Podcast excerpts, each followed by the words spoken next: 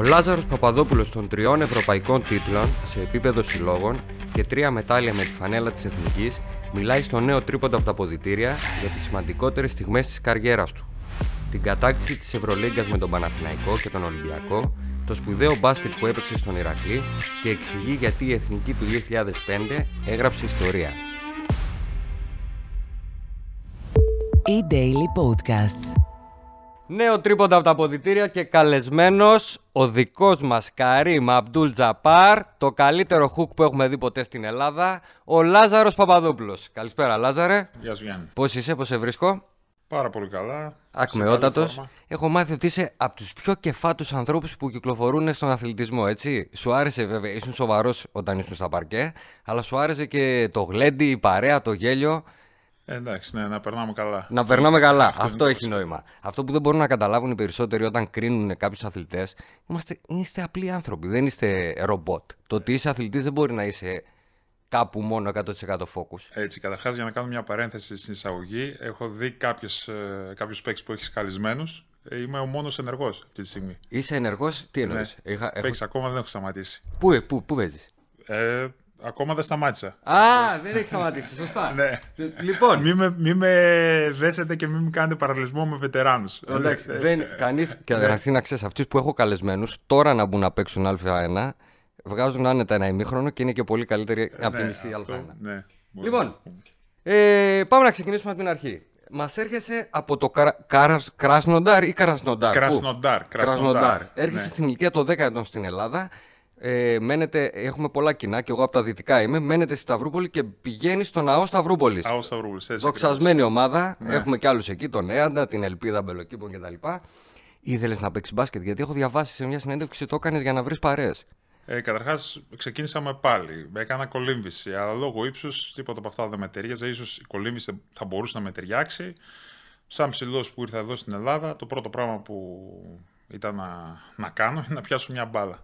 Δεν είχες παίξει ποτέ μπάλα και Όχι. γιατί η Σοβιετική Ένωση φημίζεται. Ναι, αλλά και στη Ρωσία, στο Κράσνονταρ δεν είχα παίξει. Δεν υπήρχαν και αμανθέμου σχολές. Δεν ήταν σχολές, δεν ήταν δυνατές. Υπήρχαν ε, κάποια προγράμματα τα οποία ήταν κρατικά και δεν υπήρχε ο μαζικός αθλητισμός, αυτό που έχουμε την έννοια του μαζικού αθλητισμού. Υπήρχαν μόνο οι ελίτ, οι οποίες πηγαίνουν για τους Ολυμπιακούς Αγώνες για να προβάλλουν ε, τη δικιά τους πολιτική. Σαν σύστημα το οποίο έχουμε στην Ελλάδα και στην Ευρώπη, όπου υπάρχουν ακαδημίες μπάσκετ απλώς για να κάνουν το χόμπι τους, ένα τέτοιο πρόγραμμα δεν υπήρχε στη Σοβιετική Α σε Ένωση. επέλεγαν αν ήσουν καλός και μετά. Μόνο αν ήσουν καλός, μόνο της ελίτ, αν περνούσες κάποια, κάποια στάνταρ, σε πηγαίνανε εκεί και ήταν τελείως διαφορετικό πρόγραμμα, απομονωμένο, με όχι και τόσο καλές διαδικασίες.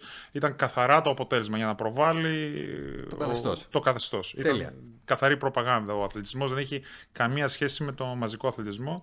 Κάτι το οποίο έχουμε εδώ σήμερα στην. Έχει βγάλει μεγάλους αθλητές, αλλά από ό,τι καταλαβαίνω δεν ήταν αποτέλεσμα δηλαδή προσωπικής εξέλιξης. Ήτανε...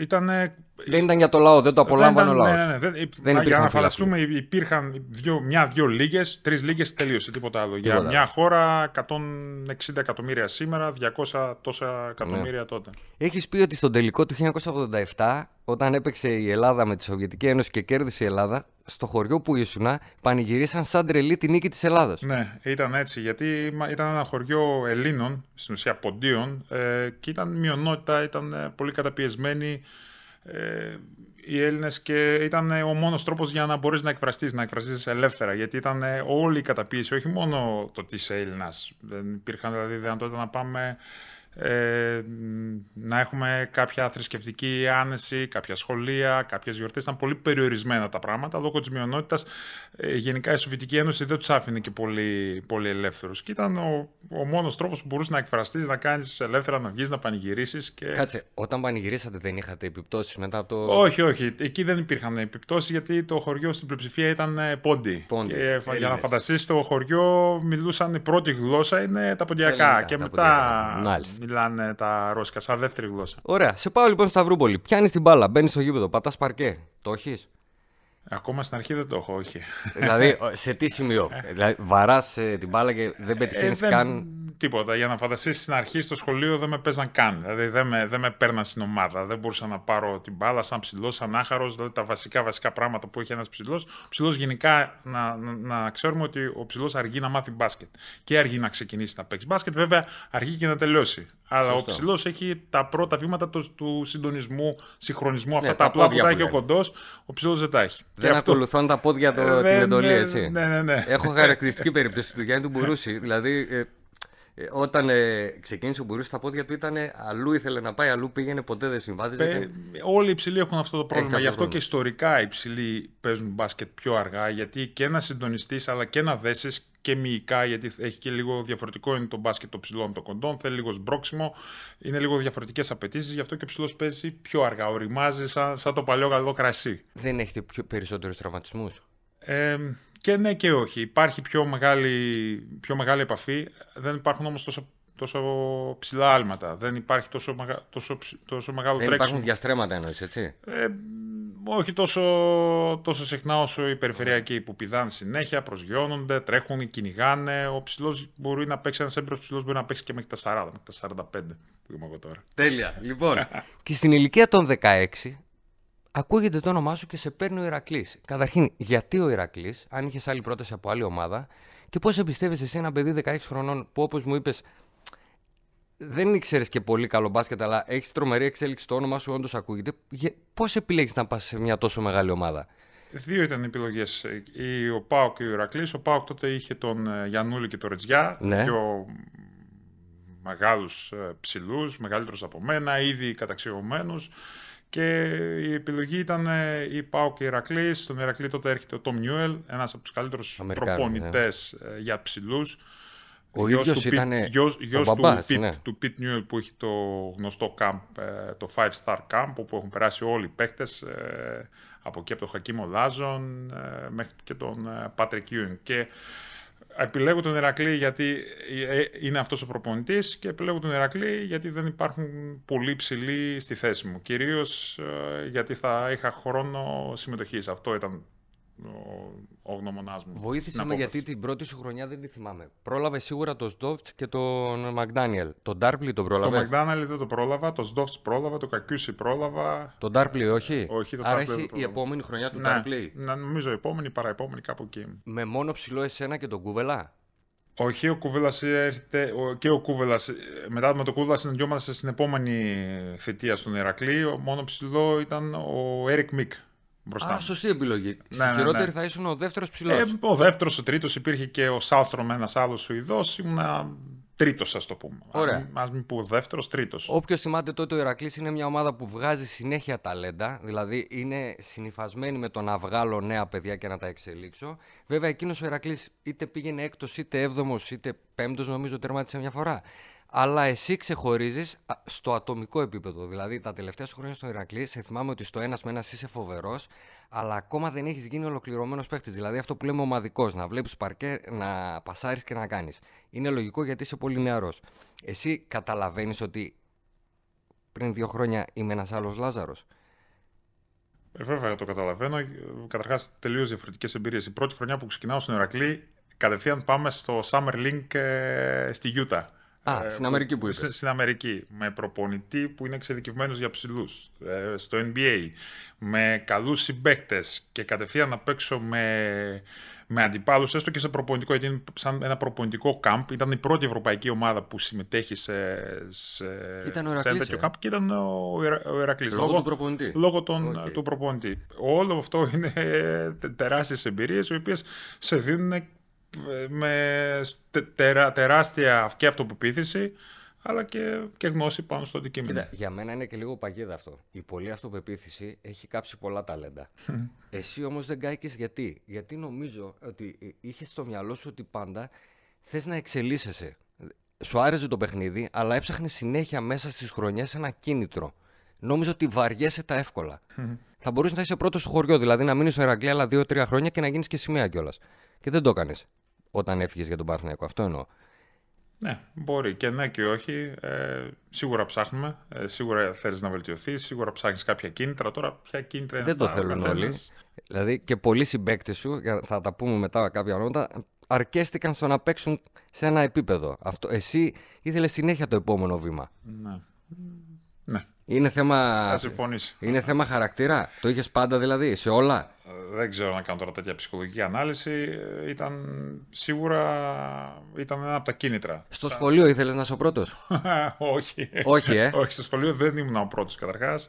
Ε, έχω τελειώσει μέχρι το Λύκειο και το Λύκειο δεν το, δεν το έβγαλα. Ωστόσο, έχω κάνει δύο φορές στη Δευτέρα Γυμνασίου, δύο φορές στη Τρίτη και δύο φορές στη Πρώτη. Ωραία, τα μάθεις καλύτερα από όλους. τα καλύτερα από όλους. Είναι και μια ιδέα για το εκπαιδευτικό μας σύστημα. Λοιπόν, μετά το Ηρακλή, μεγάλη επιβράβευση, έρχεται η μεταγραφή στον Παναθηναϊκό. Παναθηναϊκό με Παύλο Γιανακόπουλο να τα σμπρώχνει, με ο Μπράντοβιτς, κορυφαίο προπονητή. Ε, ήδη έχει πάρει το ευρωπαϊκό.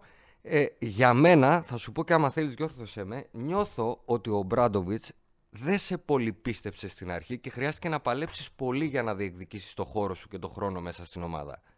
Ε, είμαι νεαρός. Ε, έρχομαι σε μια ομάδα όπου ήδη είναι καταξιωμένη, ήδη έχει πάρει πρωταθλήματα, έχει πάρει πανευρωπαϊκά, κύπελα, τα πάντα.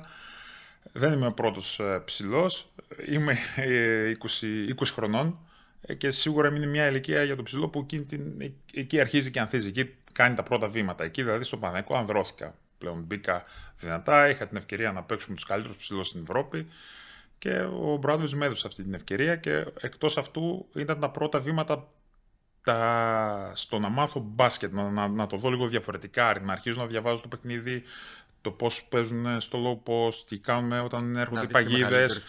Να, να δω και μεγαλύτερους παίκτες, αλλά η στρατηγική ήταν τα πρώτα βήματα της στρατηγικής και της τακτικής ναι, έμαθα εκεί στον Παναγικό με τον Μπράδοβιτ. Αυτό που λέμε κοουτσάρισμα, έτσι. Γιατί ναι. άλλο να σου λέει ο προπονητής κάνε αυτό ή αυτό ή αυτό, και άλλο να σου πει ο προπονητής ακολουθούμε αυτό το σχέδιο, ό,τι και να γίνει. Έτσι. σω θα μπορούσα να πω ότι στον Ερακλή έδωσα ένα πολύ μεγάλη έμφαση στα, στα ατομικά χαρακτηριστικά. Αυτό, Δούλευα πιο πολύ ατομική, τεχνική, ναι. να παίξω με πλάτη, να μάθω σωστά να εκτελώ τη μηχανική του hook, το shoot.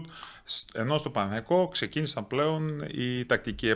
Η μεγάλη έμφαση ήταν στη συγκέντρωση, ήταν στο να κάνει σωστά τα συστήματα, στο να παίξεις σωστά στην άμυνα και όχι απλώς να μαρκάσει το παίχτη να μην σου βάλει καλάθι, αλλά να είσαι στη σωστή θέση. Δηλαδή, όταν λέμε να μην, τον, να μην πάει από κάτω, να μην πάει από κάτω. Και ας πήγαινε από κάτω, α πήγαινε από την πάνω πλευρά παίξει και ας έβαζε το καλάθι. Η δουλειά σου ήταν να εκτελέσεις σωστά την στρατηγική. Αν εσύ έκανες αυτό που είπε ο ναι, ναι, ναι. δεν πήραζε κανένα. Το έχω ακούσει και άλλο από τον Μπράντοβιτς. Αν έκανες αυτό που λέει το σύστημα, μπει δεν μπει το καλάθι, δεν τον ένοιαζε. Σου φώναζε μόνο αν έκανες τους κεφαλιούς σου. Έτσι. Σε εκείνο τον Παναθηναϊκό θα προσθέσω εγώ ότι ήσουν λίγο άτυχος σε εισαγωγικά γιατί είχες συμπαίκτες τον Μποντιρόγκα, τον Κουτλουάη, τον Αλβέρτη, οι οποίοι επειδή, γιατί το λέω, αυτή ήταν τρομερή σουτέρ. Οπότε οι περισσότερες επιθέσεις γινόταν από μακριά. Δεν έπαιρνες πολλές πάσες μες στην τέτοια για να βάλεις εσύ τους πόντους και να αρχίσεις να φαίνεσαι. Βέβαια, έχουμε δει κάποια στιγμιότυπα όσοι βλέπαν τότε τους αγώνες που σου περνούσε ο Ποντιρόγκα την μπάλα μέσα από μια τρύπα δεν χωρούσε κούπα του καφέ και αυτό σου περνούσε μπάλα. Δηλαδή, ήσουν λίγο αδικημένος. Δεν μπορούσες να πάρεις περισσότερο ρόλο γιατί ήταν πάρα πολύ καλή αυτή σε αυτό που τους έβαζε να κάνει ο Μπράντοβιτς θα διαφωνήσω μαζί σου. Για πες. Αυτό είμαστε ε, ναι, να διαφωνήσουμε. Ε, Καταρχά, ο ψηλός για να παίξει ε, ένα καλό μπάσκετ και να είναι αποτελεσματικός, ειδικά ο ψηλός όταν παίζει με πλάτη, χρειάζεται καλό σουτέρ. Άμα δεν υπάρχουν καλοί σουτέρ, οι οποίοι θα τραβήξουν την άμυνα και θα ανοίξουν τη ρακέτα, ο ψηλός θα είναι μπερδεμένος. Θα, εύκολα θα μπορείς να το κάνεις παγίδα, εύκολα μπορεί να παίξει κάποιο ζώνη που ο ψηλός χάνεται λίγο στη ζώνη. Άρα, για να είναι καλά αποτελεσματικός ο ψηλός, θα πρέπει να έχει καλούς συμπαίκτες. Δηλαδή, έχω αυτό το μειονέκτημα που λες στα εισαγωγικά, γιατί είναι πολύ, η μπάλα μοιράζεται σε πολλούς. Ωστόσο, όταν παίρνεις την μπάλα, δεν σε βοηθάει κανένας. Δεν υπάρχει περίπτωση να έρθει κάποιος να βοηθήσει από τον Ποντιρόκα ή να αφήσει κάποιος τον Αλβέρτη για να τραβηχθεί έστω και μέσα λίγο να μπει να κάνει μια, Μένεις μια βοήθεια. φυλακή γι' αυτόν. Είσαι, είσαι μόνος σου. Παίρνεις την μπάλα και παίζεις μόνος σου. Είναι πάνω... το πιο εύκολο πράγμα. Τώρα για να δεις όμως πάνω σε αυτό, εγώ έχω άλλη ένσταση. Δηλαδή, για μένα αυτή τη δουλειά την έκανε ο Ρότζερς. Και το, θέλω να το πω αυτό γιατί θεωρώ το Ρόντερ ένα από τους καλύτερους ξένους που ήρθαν ποτέ στην Ελλάδα. Επειδή ήταν επικίνδυνος και από μακριά και από κοντά, όταν έφευγε ο Ρότζερ, έπαιρνε μαζί του τον αμυντικό και εσύ είχες περισσότερο χώρο να κάνεις τις προσποιήσεις σου. Έτσι ακριβώς. Μπορείς να τριπλάρεις, δηλαδή ο ψηλός να πάρει την μπάλα με πλάτη στο καλάθι και να αρχίσει να τριπλάρει. Να κάνει δύο-τρει τρίπλες, δεν βοηθούσε κανένας. Λίγο να, να τραβηχθεί κάποιος πάσα έξω, σουτ, ε, τιμωρία. Συμφωνείς ότι ο Ρότζερς είναι λίγο υποτιμημένος στην Ελλάδα, ότι δεν το έχουμε αναγνωρίσει το πόσο καλός ήταν; Δεν ξέρω, τίμιος παίχτης, πολύ καλός, φανταστικός, πολύ φίλος. Ακόμα και τώρα μιλάμε, παίζουμε και σκάκι μαζί. Ε, και σαν παίκτης ήταν πολύ ωραίος και σαν χαρακτήρας. Δεν ξέρω τώρα αν είναι αδικημένος, αυτό δεν μπορώ να. Εννοώ ότι, ας πούμε, άμα πούμε παίζουν πέντε παίχτες ξένους που ήρθαν στην Ελλάδα, δεν θα πει κανείς το Ρότζερ. όχι πολύ διαφημισμένος, λες. Ναι. ναι, εδώ, εδώ θα μπορέσει να συμφωνήσω. Τέλεια. Θα σε πάω λοιπόν κατευθείαν σε εκείνο τον τελικό με την Κίντερ. Ε. Έναν τελικό που χρειάστηκαν, είχε πολλά σκαμπανεβάσματα. Μία πάνω ο Παναθηναϊκός, μία πάνω η Κίντερ. Πολλοί λένε ότι το παιχνίδι το άλλαξες εσύ. Είναι λίγο ε, η αλήθεια στη μέση. Δηλαδή, η, όταν μπήκες, έκανες τη διαφορά. Ε, εκείνον τον κρύφη, τον καημένο, τον, τον λυπάμαι γιατί συνέχεια έβλεπε την πλάτη σου. Έχει ένα στιγμιότυπο που είναι αγανακτισμένος. Τον έχεις χορέψει, τον κάνεις μια κίνηση από εδώ, δύο, δύο κινήσεις από εκεί και κοιτάει την πλάτη σου συνεχώς. Ο Αλβέρτης ζητάει την μπάλα, παίρνει ο Παπαδόπουλος. Με τον Γκρίφιτ προσωπικό αντίπαλο που έχει τρία φάουλ όμως. Γυρίζει ο Παπαδόπουλος και μειώνει στο 49-52. Μεγάλο παιχνίδι από τον νεαρό. Ήταν ένα παιχνίδι που το. Ε, που είπες. Ναι, εγώ έκανα τη διαφορά. Δηλαδή το περηφανευόσουν, έπαιξα παιχνιδάρα. Ναι, ήταν από τα παιχνίδια. Ε, γενικά όλο το Final Four αυτό ήταν ένα Final Four που μαζεύτηκαν οι καλύτεροι ψηλοί της Ευρώπης. Ήταν δηλαδή οι ψηλοί που θα πηγαίνουν στο NBA, ο Χάφμαν, ο Γκρίφιρτ, ο Τσούτσιτς, ήταν ο ο Σμόντις, ήταν ο Άντερσεν, ήταν ε, το Final Four δηλαδή, ήταν Final Four ψηλών.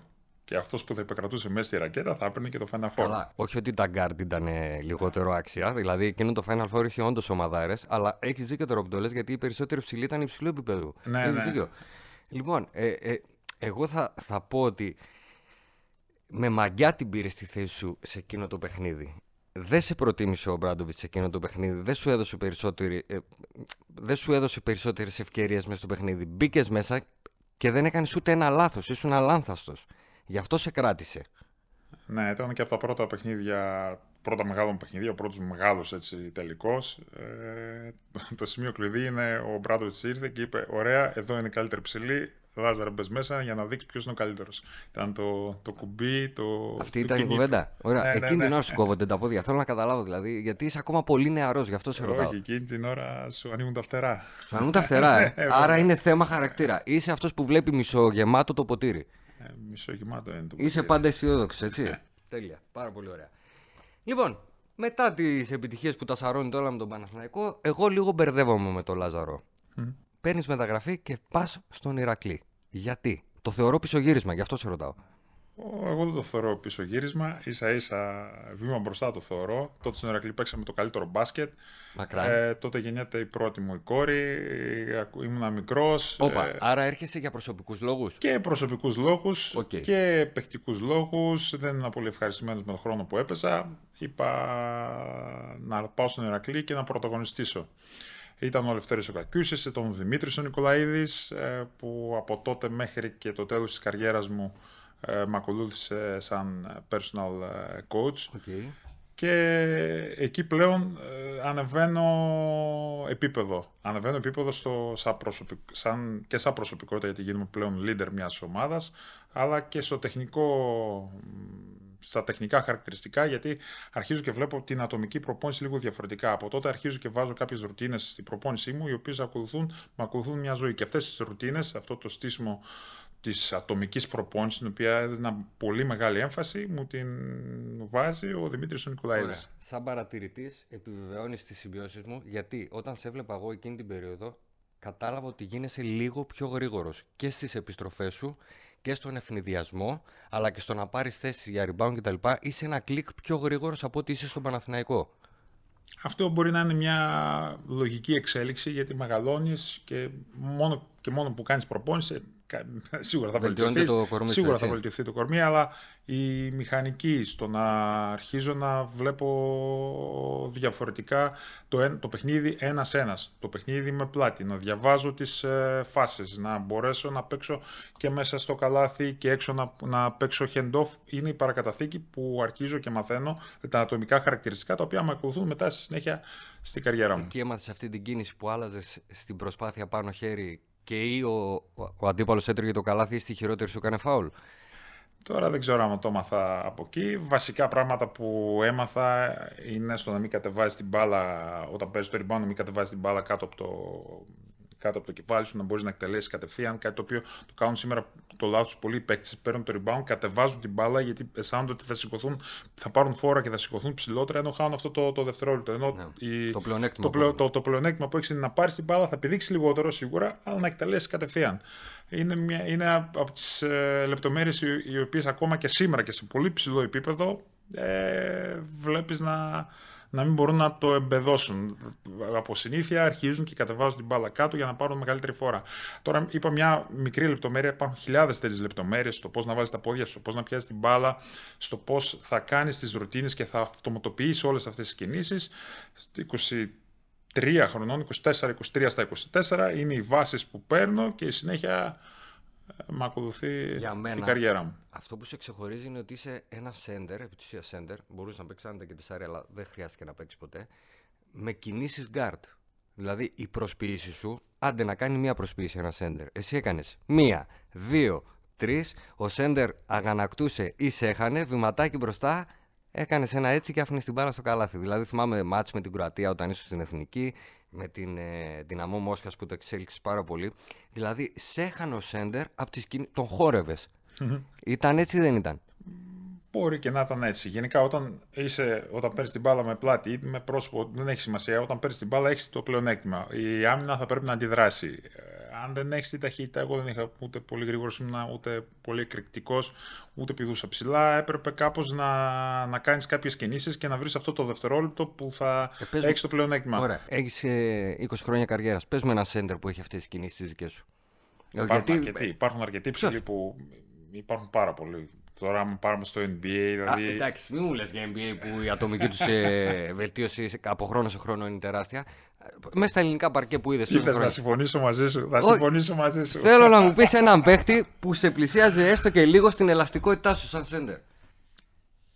Δεν ξέρω. Δεν ξέρεις. δεν υπάρχει, γι' αυτό δεν ξέρεις. Λοιπόν, επιβράβευση έρχεται η μεταγραφή στην Δυναμό Μόσχας. Για μένα είναι το καλύτερο μπάσκετ που έχεις παίξει ever στην καριέρα σου. Αλλά έχω μια μικρή ένσταση, ίσως έχεις παίξει καλύτερο μόνο με την φανέλα της εθνικής. Έχεις προπονητή τον Ιβκοβιτς. Ε, Δυστυχώς, εγώ για την ομαδάρα μας στην Αριανάρα βρεθήκαμε αντίπαλοι σας στο Ούλεκ Cup και για 30 λεπτά σας παίξαμε, σας κοντράραμε, αλλά στο τελευταίο δεκάλεπτο καταρρεύσαμε. Σηκώνεται έναν ακόμη ευρωπαϊκό τίτλο. Ο Λάζαρος τι νιώθει; Θέλω να δω, δα- επιβραβεύονται όλοι οι κόποι. Βέβαια, νιώθω πολύ χαρούμενος εκεί. Αν ο Ηρακλής είναι που έμαθα ατομική τεχνική, ε, ο Παναθηναϊκός είναι που ανδρώθηκα, έμαλα, έμαθα τα, το, τη στρατηγική του μπάσκετ. Στο, στη Δυναμό πλέον έπαιξα, τα μάζεψα όλα αυτά και τα έβαλα σε ένα καλάθι. Εκεί πλέον άνοιξα τα φτερά μου τρία χρόνια με τον Ιβκοβιτς και τον Βαγγέλη Αγγέλου βοηθό, το Φώτση συμπέκτη και Το πάρα παράκι πολλούς- σου τον Αντώνη, και, ναι. ναι, και πάρα πολλούς ε, άλλους ε, καλούς παίχτες. Τα δυνα- δυνατό, ένα από τα δυνατότερα πρωταθλήματα το Ρώσικο εκείνη τη στιγμή. Με πολλούς Με μεγάλες Έλληνες να ομάδες. παίζουν και με πολλούς Έλληνες να παίζουν Ναι, εκεί ναι. πέρα. Με φανταστικούς παίχτες. ε, ήταν, ε, ζούσα ένα όνειρο. Ωραία.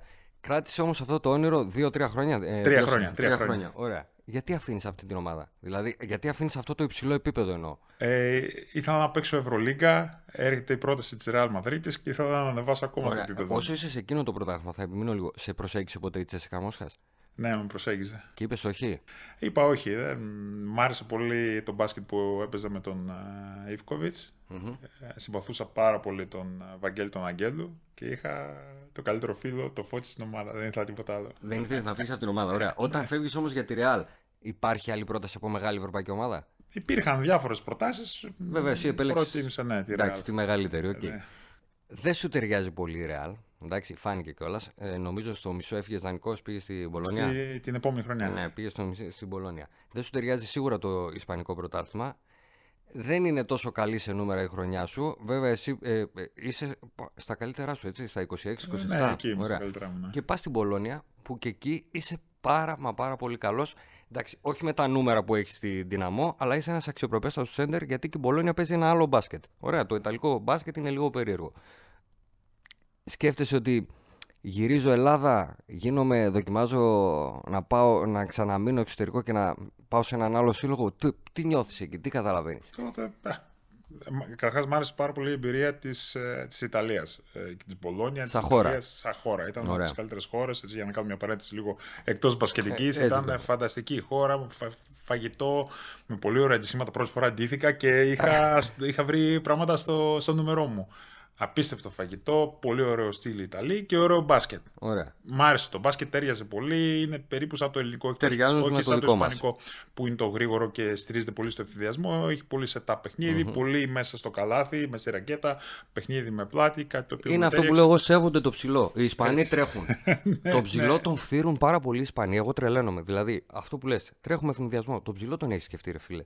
Δηλαδή, σε 10 λεπτά του στο Ισπανικό πρωταθλήμα, σαν να παίζει 30 στα υπόλοιπα πρωταθλήματα ίσως, ναι, έχει ένα, μια δόση αλήθεια. Μου, μου γυρνάνε το μάτι, δηλαδή. Αυτό τον Ταβάρες που παίζει τώρα στη Ρεάλ, τον λυπάμαι κάποιε ώρες. ναι. Ωραία. Γιατί δεν μένεις στην Ιταλία, Δεν θέλει να σε κρατήσει η Μπολόνια; Όχι. Κοιτάω κάτι διαφορετικό. Γενικά μ' άρεσαν και οι εναλλαγές. Δεν μένω πολύ. Ε, αυτό που σου είπα. Βαριέσαι, τα... ναι, συχνά. Βαριέμαι γρήγορα, αλλάζω ομάδες. Ε, ήθελα να γυρίσω και λίγο σπίτι και πήγα στο ΠΑΟΚ. Πας στο ΠΑΟΚ. Ερχόμαστε στην εποχή του ΠΑΟΚ. Γνώμη μου είναι ότι έρχεσαι για να ξαναποκτήσεις ρόλο ηγέτη. Είναι έτσι; Ναι. Έχεις αυτοπεποίθηση, αλλά νομίζω ότι θες να αποδείξεις και στον πολύ κόσμο ότι ο Λάζαρος είναι εδώ και από εδώ και πέρα υπάρχει και η δεύτερη φάση της καριέρας μου. Θα δείτε έναν καλύτερο Λάζαρο. Ναι, κάπως έτσι είναι, γιατί αρχίζω, αισθάνθηκα ότι έκανα μια κοιλιά και ήθελα να κάνω, να ξανανεβάσω ταχύτητα. Έρχεσαι στον Μπάουκ, κάνεις κάτι πάρα πολύ ωραίο, διόρθωσε με αν είναι λάθος η πληροφορία μου, δεν αμείβεσαι, η αμοιβή σου πάει για φιλανθρωπικό έργο. Ναι, ναι. Πώς... Ε... Αξιοθαύμαστο, γι' αυτό το λέω. Ναι, έτσι. Ναι, μου ήρθε. Ωραία. Εγώ ήθελα μια... να στηρίξω, είδα, ήταν το παιδικό χωριό ΣΟΣ και τα παιδιά με, την, με το καρότσι που παίζουν ναι, ε, ναι, μπάσκετ. Ήθελα αυτές τις δύο οργανώσεις να στηρίξω. Ήμουν έτσι συγκινημένος γιατί μίλησα με τα παιδιά και τα γνώρισα από κοντά και ήθελα να κάνω αυτή την κίνηση. Ωραία. Συν, Για στην μένα... με συγκίνησαν οι προσωπικότητες που έτρεχαν ε, ε, τις Έμαθες ποτέ πήγαν τα λεφτά όντως; Ε, στο, είχαν κάποιες, κάποια θέματα τα οποία μετά έπρεπε να κάνω κινήσεις εγώ για να τα πάρω. Ναι, αθάνατη, πάω κάρα. Ναι. Δεν πειράζει. Τον αγαπάμε το σύλλογο. Ε, για μένα είναι αξιοθαύμαστο που έκανες και πιστεύω πάρα πολύ στο κάρμα. Γι' αυτό και ό,τι κάνεις καλό νομίζω ότι σου γύρισε στην καριέρα σου. Εγώ δεν πιστεύω στο κάρμα. Δεν πιστεύεις στο κάρμα, ναι, εντάξει, εγώ το πιστεύω, δεν πειράζει. okay. Ωραία. Ωραία χρονιά στο Μπάουκ. Φεύγεις ξανά στη Χίμκι. Μεγάλη ομάδα και αυτή τότε. Με πολλά λεφτά, καλό μπάτζετ. Αλλά μετά για μένα έρχεται μια έκπληξη. Ο Ολυμπιακός. Έρχεσαι στον Ολυμπιακό ε, λόγω... Σε Χίμκι κερδίζουμε τη VTB. Τότε η VTB η Λίγα ήταν σαν ευρωπαϊκό πρωτάθλημα, δεν ήταν το ρώσικο. Υπήρχε Μαζί με το ρώσικο πρωτάθλημα. Μπράβο, και, υπήρχε... ναι.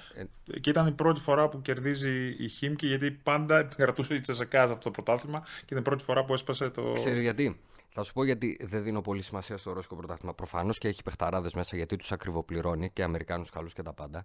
Αλλά είναι ομάδες πυροτεχνήματα. Δηλαδή έρχεται ένας πλούσιος, φτιάχνει μια ομάδα. Όταν φύγει αυτός ο τέτοιος, εξαφανίζεται η ομάδα. Το έχουμε δει με πολλές ομάδες ρώσικες. Πλην της Τσεσεκά.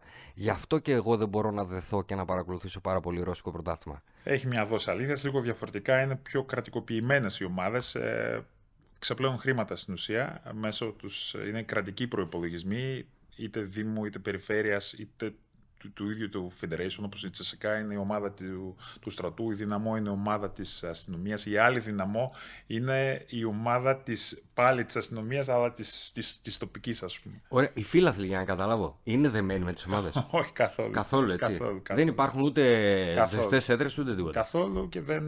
Βέβαια το καλό είναι ότι είναι λίγοι οι φιλαθλοί και είναι αυτοί οι λίγοι που είναι, είναι μπασκετικοί. Αυτή είναι η διαφορά με την Ελλάδα, παραδείγματος χάρη. Ενώ στην Ελλάδα υπάρχουν πιο πολλοί φίλαθλοι, φωνάζουν, κάνουν, αλλά δεν είναι τόσο μπασκετικοί, δεν γνωρίζουν τα βασικά του, του μπάσκετ. Εκεί δηλαδή και οι συνεντεύξεις είναι τελείως διαφορετικές. Οι, οι, οι δημοσιογράφοι σε προσεγγίζουν από την μπασκετική άποψη, σου ζητάνε και μια ανάλυση γιατί έπαιξε η ομάδα, γιατί έχασε.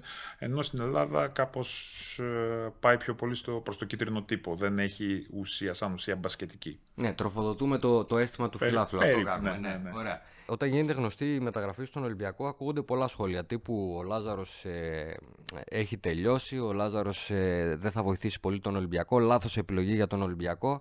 Βέβαια, τους απέδειξες ότι δεν είναι έτσι. Έρχεσαι στον Ολυμπιακό λόγω Ντούσαν; Ναι, λόγω Ιβκοβιτς και Αγγέλο. Καθαρά, δηλαδή, ξεκάθαρα, μου. ξεκάθαρα, έτσι. Ναι, ναι, ναι. Σένιαξε που πριν φορούσε τη φανέλα του Παναθηναϊκού και τώρα του Ολυμπιακού; Όχι, καθόλου. Γενικά δεν συγκινούμε με αυτά και μάλιστα είμαι και αντίθετος με όλες αυτές τις κινήσεις των φιλάθλων και όλο αυτό το ρεύμα των φιλάθλων. Παοξίδε, Ιεριανοί, Ηρακλειδείς, Πανεκός, Ολυμπιακός δεν με συγκινούν καθόλου. Ποτέ όσο έπαιζα δεν φιλούσα φανέλες, Ναι, ποτέ, δεν δεν βούλησες αφιέ- το παδιλίκι. ποτέ δεν αφιέρωνα τη νίκη στους φιλάθλους. Ε, Αυτό δεν σημαίνει βέβαια ότι δεν σεβόσουν το σύλλογο. έτσι. Σεβόμουν το σύλλογο, αλλά ποτέ δεν. Δηλαδή, με έβρισκαν και αντίθετος, δηλαδή μου τις πάγαν. Α, οκ. θα, θα το πω και έτσι. Α, Και ωραία, ωραία. Ήταν ξεκάθαρα μπασκετική επιλογή. Ε, μ- μ' άρεσε ο Ίβκοβιτς, μ' αρέσει ο Αγγέλου και πάω εκεί για να παίξω ωραίο Σιγουριά, μπάσκετ, να το νιώθεις, ευχαριστηθώ. νιώθεις σίγουρος κτλ.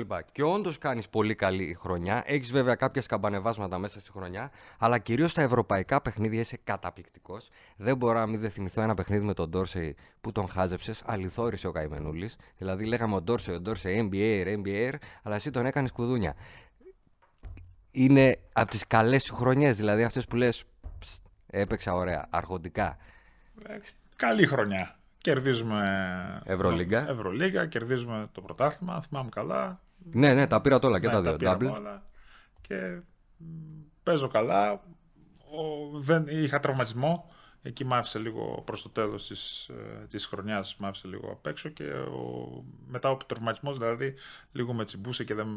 Εκεί κάπως άρχισε Αφού η, τον η ανέφερες, κάτω βόλτα. Είχες στην πορεία σου σοβαρούς τραυματισμούς; Είχα τρεις, ε, τρεις εχειρήσεις στο ίδιο γόνατο, στο αριστερό γόνατο και ήταν νομίζω η δεύτερη. Σε Η δεύτερη κράτησαν χείριση. πολύ καιρό έξω; Με κρα- όχι πολύ καιρό, αλλά γενικά αρχίζει και σε μ, δυσκολεύει. Δεν μπορείς να κάνεις full προπόνηση, χρειάζεται να ξεκουράσει, πρίζει το γόνατο, έχεις τέτοια Πρέπει να θέματα. κάνεις διαχείριση Ναι, δηλαδή ναι, κτλ. ναι, ναι, κτλ. ναι. Ωραία. Ποια, ποια χρονιά πιστεύεις ότι έγινες καλύτερος που είδες; Τρομερή βελτίωση. Δηλαδή, ο περσινός με το φετινό Λάζαρο δεν έχει καμία σχέση. Ήταν η χρονιά στο Ηρακλή που αναφέραμε πιο πριν. Δηλαδή όταν Η γύρισα δεύτερη από το χρονιά, Παναθηναϊκό- έτσι, Ναι, ναι. όταν γύρισα από τον Παναθηναϊκό και πήγα Παίζει στο- ρόλο ότι έχεις τόσο καλούς συμπαίκτες στη δεύτερη χρονιά. Γιατί είχες Διαμαντίδη, Ναι, είχαμε τότε. την καψούρα μου το Σάβα. Σίγουρα, σίγουρα είχαμε τους καλύτερους, ε, τους καλύτερους Έλληνες παίχτες που έχουν περάσει Τους καλύτερους. γενικά. Τους καλύτερους Έλληνες παίχτες και γενικά ήταν ένα μοντέλο με τον Ηρακλή να σταθούμε να κάνουμε μια παρέτηση και να κερνάμε πίσω. Ήταν ένα μοντέλο το οποίο εφαρμόστηκε για πρώτη φορά άκρος σε ελληνική ομάδα με πιτσιρικάδες, με ωραίο μπάσκετ. Ήταν πρώτη φορά που είδα φιλάθλους να μπαίνουν μέσα και να φωνάζουν το τι άμυνα θα παίξουμε. Δηλαδή θα, ήταν χαρακτηριστικό ότι παίζαμε 45, σημαίνει πίεση σε όλο το γήπεδο. Πρώτη φορά άκουγα ε, φιλάθλους να φωνάζουν 45-45. Δηλαδή έμφαση στην άμυνα. Ήταν αξιοθαύμαστο αυτό που γινόταν. Ε, Παίζαμε μπάσκετ, δείχναμε μπάσκετ, ε, διδάς, διδάξαμε μπάσκετ. Όντως, Αυτή η όντως. ομάδα πραγματικά δίδαξε μπάσκετ. Έβγαλε, έβαλε καινούρια πράγματα, ε, τα οποία μετά εφαρμόστηκαν και στη- λόγω του Λευτέρη του Κακιού Στην εθνική. στην, στην εθνική ομάδα. Πολλά από τα συστήματα, δηλαδή τα χεντόφ που παίζαμε ε, και τα οχτάρια που κάναμε για την εισαγωγή για να βάλουμε την μπάλα μέσα ήταν πράγματα τα οποία τα παίξαμε στον Ερακλή. Η πίεση που παίξαμε, η 45, η πίεση που παίζαμε σε όλο το γήπεδο, ε, στην εθνική ομάδα ήταν η πίεση που μας ε, δίδαξε ο Δημήτρης Νικολαίδης. Ήθελες ποτέ να πας NBA. Ήθελα να πάω NBA, μικρός το είχα όνειρο να πάω NBA μέχρι τα 22-23. Έγινε μπορεί ποτέ 24. επαφή; Έγιναν κάποιες επαφές, στα 20, μέχρι τα 22-23 δεν έτυχε, δηλαδή ήθελα, έφυγε. δεν με θέλανε, μετά κάπως άλλαξα, έληξε, έκλεισε πολύ η δικλίδα, η ψαλίδα μεταξύ NBA και Ευρώπης, είχαν πολύ δυνατά πρω- πρωταθλήματα εδώ, πολύ καλές αμοιβές και κάπως μ, έκατσε το όνειρο στο Νομίζω πίσω του. θα τέριαζε τέλεια στις ομάδες του Πόποβιτ. Γιατί ο Πόποβιτ σέβεται το σέντερ τύπου Τάγκαν, Ρόμπινσον κτλ. Αλλά νομίζω θα τέριαζε τέλεια εκεί πέρα. Παίζει ωραίο μπάσκετ όντως. Σε Αντώνιο έπαιξαν φανταστικό μπάσκετ. Και στο Σέβονται μπάσκετ. πάρα πολύ τους ψηλούς. Δηλαδή το άλλο το NBA είναι γιούχου. Μπάλα στα, από το τρίποντο. Άμα μπει, μπήκε. Ο ψηλός παίρνει το rebound και την ξαναβγάζει έξω. Ε, όχι, ρε φίλε. Παίξτε τρεις άμα θέλετε. 3 on 3. Λοιπόν, πάμε. Ε, τελειώνει ο Ολυμπιακός. Τα, σι- τα σηκώνουμε όλα. Ξανά στον Μπάουκ.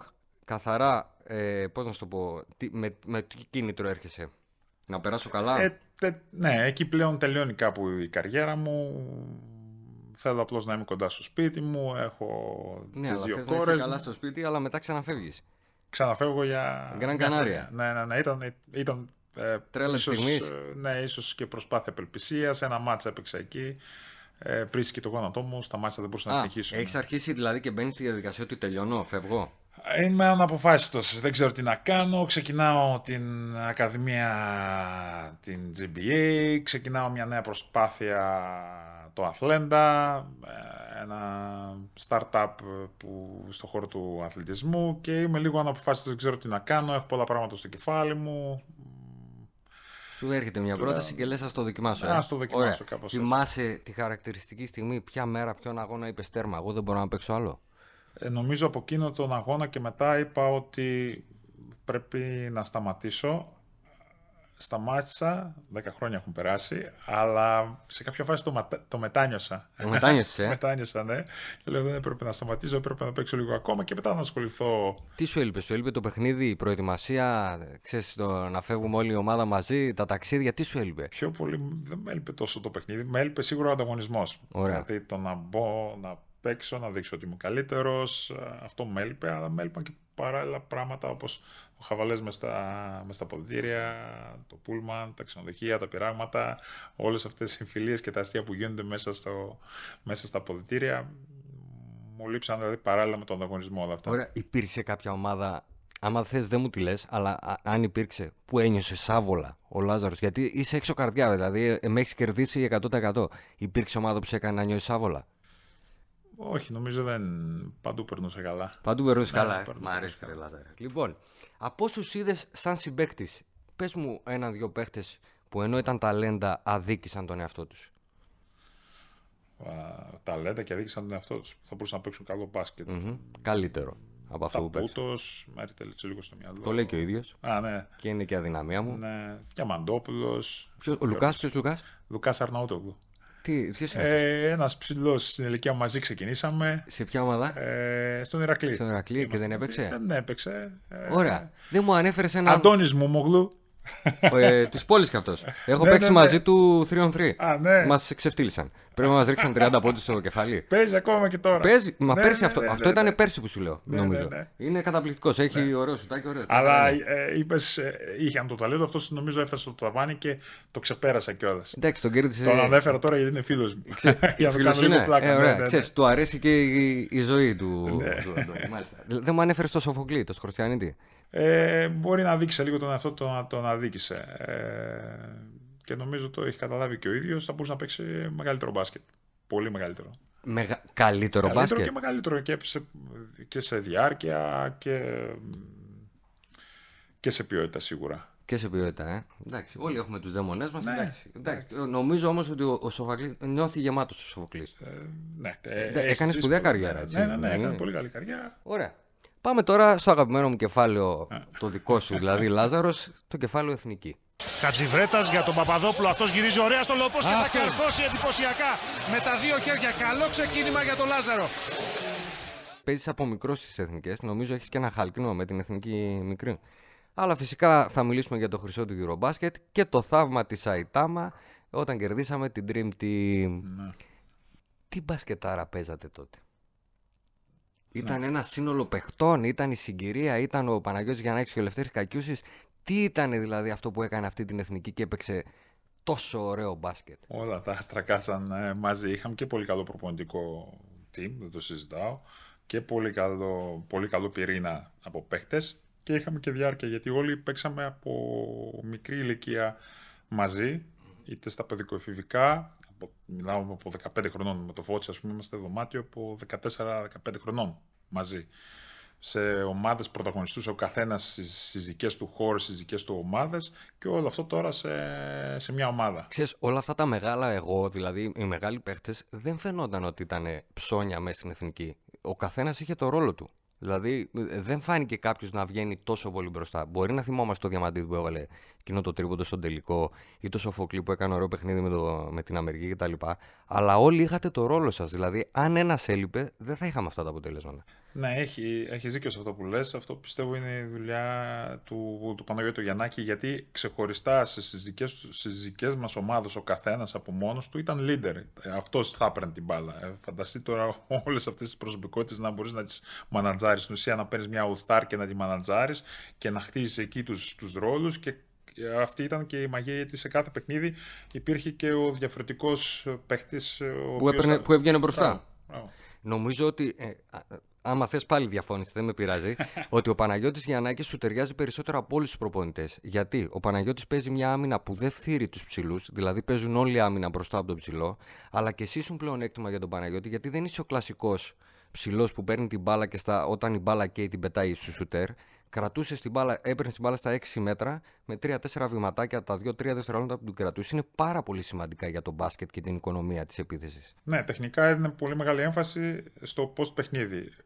Είτε μπαίνει η μπάλα στο post, είτε για να σκοράρει, έπρεπε να πάει μπάλα μέσα στο post. Αυτό ήταν το, το κύριο μέλημα του, του Παναγιώτη, γιατί έλεγε ότι αν κυκλοφορήσει μπάλα περιφερειακά, μετακινείται η άμυνα δεξιά-αριστερά, αλλά εκτός από την περιφερειακή κίνηση άμα καταγράψουμε την κίνηση της μπάλας και τη κάνουμε tracking από τη μία πλευρά στην, στην άλλη γωνία στο, στο τρίποδο και κάνει αυτή τη κίνηση, αν δεν μπει μέσα, και αυτή είναι εναλλαγή. Δηλαδή από το να μετακινήσεις την, την άμυνα δεξιά-αριστερά, μπορείς να τη μετακινήσεις και μέσα έξω. Φαντάζομαι τώρα το, τι, τι μπορεί να γίνει, πώς μετακινείται η άμυνα όταν μετακινείται και δεξιά-αριστερά και μέσα έξω παράλληλα. Πόσα κενά μένουν. Πόσα κενά μένουν, δηλαδή η άμυνα θα πρέπει τόσο πολύ να, να, να συγκεντρωθεί και να το κάνει αυτό συνέχεια σε setup παιχνίδι, γιατί το setup παιχνίδι ήταν πολύ δυνατό σε εμάς και ο Παναγιώτης έδινε πολύ μεγάλη έμφαση ήθελε να, ήθελε να μπαίνει γενικά η μπάλα μέσα στη ρακέτα. Και όταν έχει ένα χειριστή σαν τον Δημήτρη Διαμαντίδη που μπορεί να περάσει όποιον θέλει, φαντάσου τι μπορεί να συμβεί. Και φοβερού σουτέρ έξω. Αλλά να πω εδώ ότι του Παναγιώτη το πλεονέκτημα δεν ήταν ότι αγαπούσε τους ψηλούς και μετέριαζε. Το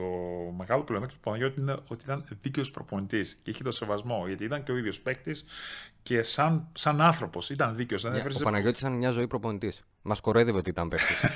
δηλαδή, ήταν leader μες Αλλά σαν άνθρωπος, σαν προσωπικότητα, εκεί σε κέρδιζε. Δηλαδή ήταν Εσανώ είναι ότι αν τα έδινε όλα μέσα στην προπόνηση, θα έπαιζε ε, και το παιχνίδι σου. Ναι. Ε, φυσικά, σε εκείνο το παιχνίδι της Σαϊτάμα, εσύ έβγαλες ένα ημίχρονο χωρίς να κάτσεις στον πάγκο καθόλου. Δηλαδή, σε λυπήθηκε η ψυχή μου, ίδρωσες, ε, αλλά τα πήγες τέλεια. Πες μου λίγο για εκείνο το μάτι. Δηλαδή, όταν τελείωσες, σφυράει ο διαιτή και κοιτάς το σκορ και είναι 101, 96 και είμαστε εμείς στο 101 τι αισθάνεσαι, τι μπορεί να αισθανθείς; Δηλαδή, το λέω τώρα και ανατριχιάζω εγώ που δεν ήμουν εκεί. Εσύ. Ε, τι αισθάνομαι, χαρά. Μόνο. δηλαδή, ε, έχετε συνειδητοποιήσει τι, έχει, τι έχετε Πώς κάνει; Πώς να την περιγράψω, τι να. Θες να, να ανέβω εδώ πάνω να χοροπήσω. Τι κάνατε στα αποδητήρια, το πιστεύατε; Ε, το πιστεύαμε. Το πιστεύαμε από την αρχή, το πιστεύαμε. Είχαμε μια συγκεκριμένη στρατηγική, είχαμε πει το πώς θα, θα παίξουμε. Παίξαμε ζώνες, ε, δώσαμε πολύ μεγάλη έμφαση στη ζώνη.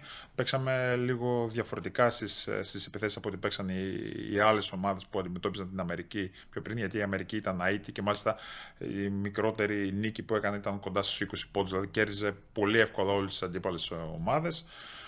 Είχαμε αυτοπεποίθηση και κερδίσαμε. Και φάνηκε. Ωραία. Στον τελικό τι πήγε στραβά; Δεν μας τέριαζε η Ισπανία. Εγώ αυτό νομίζω. Ναι. Δηλαδή, όταν ε, ο Παναγιώτης όταν έπρεπε να κληθεί να, να αποφασίσει ή τρέχω κι εγώ μαζί τους και δεν το έκανε, νομίζω ότι εκεί χάθηκε η μπάλα. Ναι, πονεμένο το κεφάλαιο εκείνο το μάτς. Ε, Καλά, το αργυρό δεν είναι ναι. αποτυχία. Ναι, είχαμε, είχαμε χάσει όλη την ενέργεια με την Αμερική. Ίσως πλέον δεν είχαμε, δεν είχαμε τη δύναμη. Α, ναι, ήταν θέμα κόβωσης.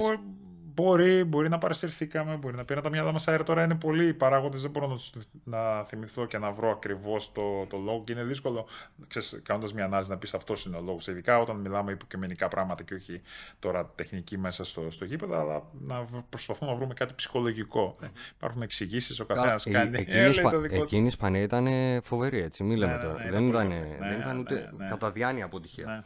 Μπράβο, μεγάλο κεφάλαιο. Σταματάς απότομα βέβαια από την εθνική. Θες να πεις το λόγο, Εγώ τον ξέρω. Το, Κυρίως για συνδικαλιστικούς λόγους είχαμε μια τεράστια κόντρα με την, ε, με την Ομοσπονδία. Ε, εγώ πίστευα ότι η Ομοσπονδία δεν προωθεί το μπάσκετ, δεν κάνει ανάπτυξη και αυτή η Ομοσπονδία δεν βοηθάει γενικά. Ε, χρησιμοποιεί την εθνική σαν μια βετρίνα ώστε να καλύψει τα οποιαδήποτε κενά και προβλήματα υπάρχουν στην οργάνωση του μπάσκετ.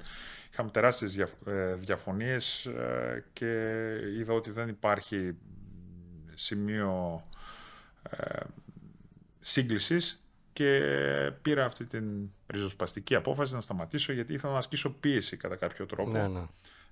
Εκ του αποτελέσματος δικαιώθηκες ως προς αυτό που έλεγες. Δεν υπάρχει ανάπτυξη στο ελληνικό μπάσκετ σε θέματα ταλέντων. Δεν υπάρχει, ναι. Δεν, υπά, δεν υπάρχει η δομή, δεν υπάρχει μια στρατηγική, δεν υπάρχει μια κατεύθυνση. Ε, αυτά βέβαια φαινόντουσαν από, την, από πολύ πιο πριν, δηλαδή από το 89 και μετά από το 90 που ξεκίνησε το, το επαγγελματικό πρωτάθλημα φαινόταν ότι ό,τι, ό,τι γινόταν ήταν, ε, να το πω, κατά τύχη. Υπήρχαν κάποια, προ... υπήρχαν, υπήρχαν κάποια προγράμματα τα οποία όντως τα εφο... Εφο... Εφο... Ε, έκαναν εφαρμογή, ναι. Αλλά δεν υπήρχε μια συνέχεια και μετά από την ώρα που έμεινε σταθερά η Ομοσπονδία στο ίδιο Μοτίβο. σημείο και δεν υπήρχε κάποιες αλλαγές, δεν μπαίναν καινούριες ιδέες και Ήταν έτσι θέμα... αυτό που, το, το λίγο που χτίστηκε δεν υπήρχε η συνέχεια. Ήταν θέμα προσώπων; Σίγουρα ήταν θέμα προσώπων, γιατί τα, τα πρόσωπα από την ώρα που είναι σε μια ομοσπονδία η οποία από τη φύση της δεν αλλάζει, δεν υπάρχει ανταγωνισμός. Δηλαδή να μπει κάποιος και να πει: Εγώ προτείνω αυτό ή προτείνω το άλλο, είναι σαν να είναι μια δικτατορία η οποία δεν υπάρχουν εκλογές γιατί δεν υπάρχει ανταγωνισμός να πει Δεν ανανεώνεται και ό,τι δεν ανανεώνεται πεθαίνει. Έτσι. Και ε, για να δικαιολογήσει όμως τη θέση σου, να, να δικαιολογήσει τις χρηματοδοτήσεις, χρησιμοποιούσε την εθνική σαν βετρίνα. Αυτό ήταν τεράστιο πρόβλημα. Αυτή ήταν η κύρια μου διαφωνία τότε. Μετάνιωση που σταμάτησες από την εθνική. Είχες, αλλά. Ναι και όχι, ναι. Ήταν ωραία φουρνιά. Ήταν δηλαδή... ωραία φουρνιά, ναι. Και ναι και όχι. Θα... Ωραία. Τέλεια. Λοιπόν, Πάμε στις γρήγορες απαντήσεις. Δεν έχεις δικαίωμα να μην μου απαντήσεις και θέλω να μου πεις το πρώτο πράγμα που έχετε στο μυαλό σου. Α, Ωραία. γρήγορα, ναι. Καλύτερη σου χρονιά. Ε, Δυναμό Μόσχας. Δυναμό ε, Μόσχας. Ήταν... Ποια; Η πρώτη. Η δεύτερη. Η δεύτερη. Ναι. Καλύτερος προπονητής που έχεις στην καριέρα σου. Έναν πρέπει να πω. Έναν. Δυστυχώς ε, για σένα. Ιβκοβιτς. Ιβκοβιτς, ε; Ναι. Πω, κρίμα. Ήθελα να πεις Παναγιώτη. Α, ε, ε, αν πω ε, αν πω τριάδα, είναι Ιβκοβιτς, Παναγιώτης, Ομπράντοβιτ. Ε, πάλι μου αφήνεις το ελευθερία απ' έξω. Ε, με στεναχώρη. Ναι, είναι βοηθός. Ναι. Τους βοηθούς, θα πω και τον Βαγγέλη Αγγέλου και σίγουρα θα πω τον Δημήτρη τον Νικολαίδη. Ωραία. Σε ποια έδρα γήπεδο γούσταρες να παίζεις; Δηλαδή έμπαινες μέσα και σε πήγαινε ε, η έδρα.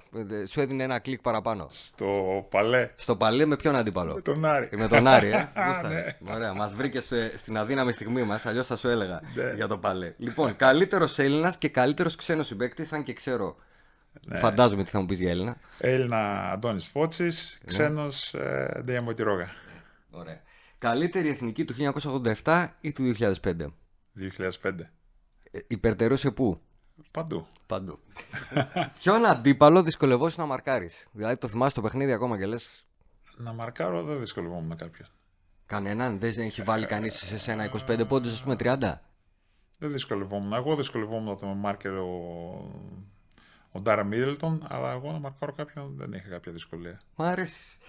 Ποιος ε, γκάρτ πάσαρε καλύτερα σε σένα; Και αυτό μάλλον ε, ξέρω. Διαμαντίδης. Διαμαντίδης, ε. ε. Όχι ο Ντέγιαν. Διαμαντίδης. Μπράβο. Ποιον τίτλο πανηγύρισες περισσότερο; Τώρα πάλι ένα πρέπει να πω. Ε, τι φταίω. Ε... Α έπαιρνες έναν ε, εφηβικό πρωτάθλημα με τον Ηρακλή. Μ' αρέσει. Ανατροπή. ναι. Ποιον παίχτη θαύμαζες, δηλαδή τον είχες αφήσει στο δωμάτιο; Είπες θέλω να γίνω σαν κι αυτόν. Πάτρικ Ewing. Αλήθεια. New York Knicks, ναι. Διαφορετική σωματοδομή, αλλά αρκετά στοιχεία του παιχνιδιού του. Ήταν και αυτός ευκίνητος. Ε, τελευταίο τρίποντο. Πασάρις. Μποντιρόγκα, Κουτλουάη ή Διαμαντίδη; Ε, διαμαντίδη. Εκ του αποτελέσματος, βάλω το αγόρι μου. Θέλω να μου φτιάξεις καλύτερη πεντάδα με παίχτες που έχεις αντιμετωπίσει είτε σαν αντίπαλος είτε σαν συμπαίκτης στα παρκέ.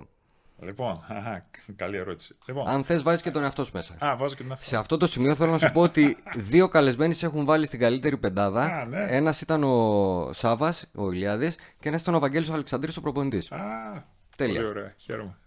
Άρα να βάλω κι εγώ, δεν θα είναι έκπληξη. Πάμε. Εσύ λοιπόν, ξέρω σίγουρα το τεσάρι. Λοιπόν, θα ξεκινήσουμε. Έχουμε playmaker. Τι θέλουμε από playmaker; Τρία πράγματα χρειάζεται το playmaker. Να καταβάζει την μπάλα, να παίζει άμυνα και να δίνει την μπάλα μέσα. Ωραία. Είναι ο Διαμαντίδης. Τέλος. Δικαιωματικά. Πάμε. Κάποιος πρέπει να βάλει καλάθι. Διάρη. Είναι Βασίλης Πανούλης. Θα βάλει, είναι ο κλασικός σκόρερ. Τριάρι. Πρέπει να σουτάρει. Ο, το τριάρι πρέπει να έχει σουτ και πρέπει να παίξει και post. Είναι Φραγκίσκος Αλβέρτης. Αλήθεια. Ναι. Με τόσους που έχεις δει. Ναι, είναι Τον εκτιμώ, είναι, είναι φανταστικός Είναι ο καλύτερος σουτέρ και παίζει και με πλάτη. και είναι από τους λίγους, από τα λίγα τριάρια που ξέρει να βγαίνει από screen, ε, είναι leader μέσα στα αποδητήρια, είναι το καλύτερο τριάρι. Τέλεια. Πάμε. Τεσάρι. Ε, εντάξει, πρέπει, να τζάμπα παίξει, ρωτάω. πρέπει να παίξει, να ξέρει να παίζει high-low, να παίρνει rebound, να πηδάει, να συνεργάζεται πολύ καλά με το ψηλό, να καλύπτει τις αδυναμίες τους, δηλαδή άμα, άμα είναι δυνατός ο ψηλός, να μπορεί να μαρκάρει έξω, να κάνει τις, ε, τις αλλαγές. Είναι Αντώνης Φώτης. Όχι επειδή είναι φιλαράξιο. Εντάξει. Πέντε εγώ. Πέντε εσύ. Μ' αρέσει. Τελείωσε. Λοιπόν, αυτή η ομάδα δεν Δεν έχανε χάνει. με τίποτα. Από κανέναν. Λοιπόν, αφού τον ανέφερε στον Αντώνη, θέλω να σταθούμε. Πριν το έλεγα, πριν με, το, με τον τεχνικό μας, ότι ο Αντώνης παίζει. Πολλοί θα με κράξουν. Εντάξει, βγάλτε γκάλι, Νίκο Γκάλι, ρεμίστε. Εντάξει, και φάνη Χριστοδούλου. Ο, Νι- ο Αντώνης ο Φώτης παίζει να είναι και από τους καλύτερους Έλληνες παίχτες που έχουν βγει ποτέ. Τα είχε όλα. Είχε όλο το πακέτο. Ναι, είχε, είχε πολλά πράγματα. Ήταν και από τους πρώτους ε, Έλληνες που πήγαν και έπαιξαν στο NBA. Μπορούσε να- Γηγενής ήταν ο πρώτος. Ναι, ε, πηδούσε πολύ ψηλά, δηλαδή πηδούσε σαν μαύρος. Ε, διάβα- διαβάζει πολύ καλά το παιχνίδι. Ε, δεν Έχει αυτή- φοβάται, έχει δεν την- φοβάται, παίρνει τα τελευταία σουτ. Ακριβώς. Από πολλές μεριές στο γήπεδο, γιατί κάποιοι έχουν μεμονωμένες πλευρές που σουτάρουν καλά. Ο Αντώνης σουτάρει από όλες τις πλευρές Ε, καλά. είναι πολύ καλός rebounder, ξέρει να κόβει πολύ καλά και είναι καλός ε, στη πάσα high-low. Μια δύσκολη πάσα, μια ιδιαίτερη πάσα που ξε- λίγοι ξέρουν να την πασάρουν. Είναι από τους παίκτες που ξέρει να διαβάσει και να δώσει σωστά την μπάλα στη συνεργασία στο high-low. Τέλεια. Αυτό ήταν. Σε ευχαριστώ πάρα πολύ. Το απόλαυσες; Εγώ- Ναι. Είσαι Πολύ έξω καρδιά. Είσαι πραγματικά έξω καρδιά. Για να μην χάνετε κανένα επεισόδιο, ακολουθήστε μας στο Spotify, στα Apple και Google Podcasts.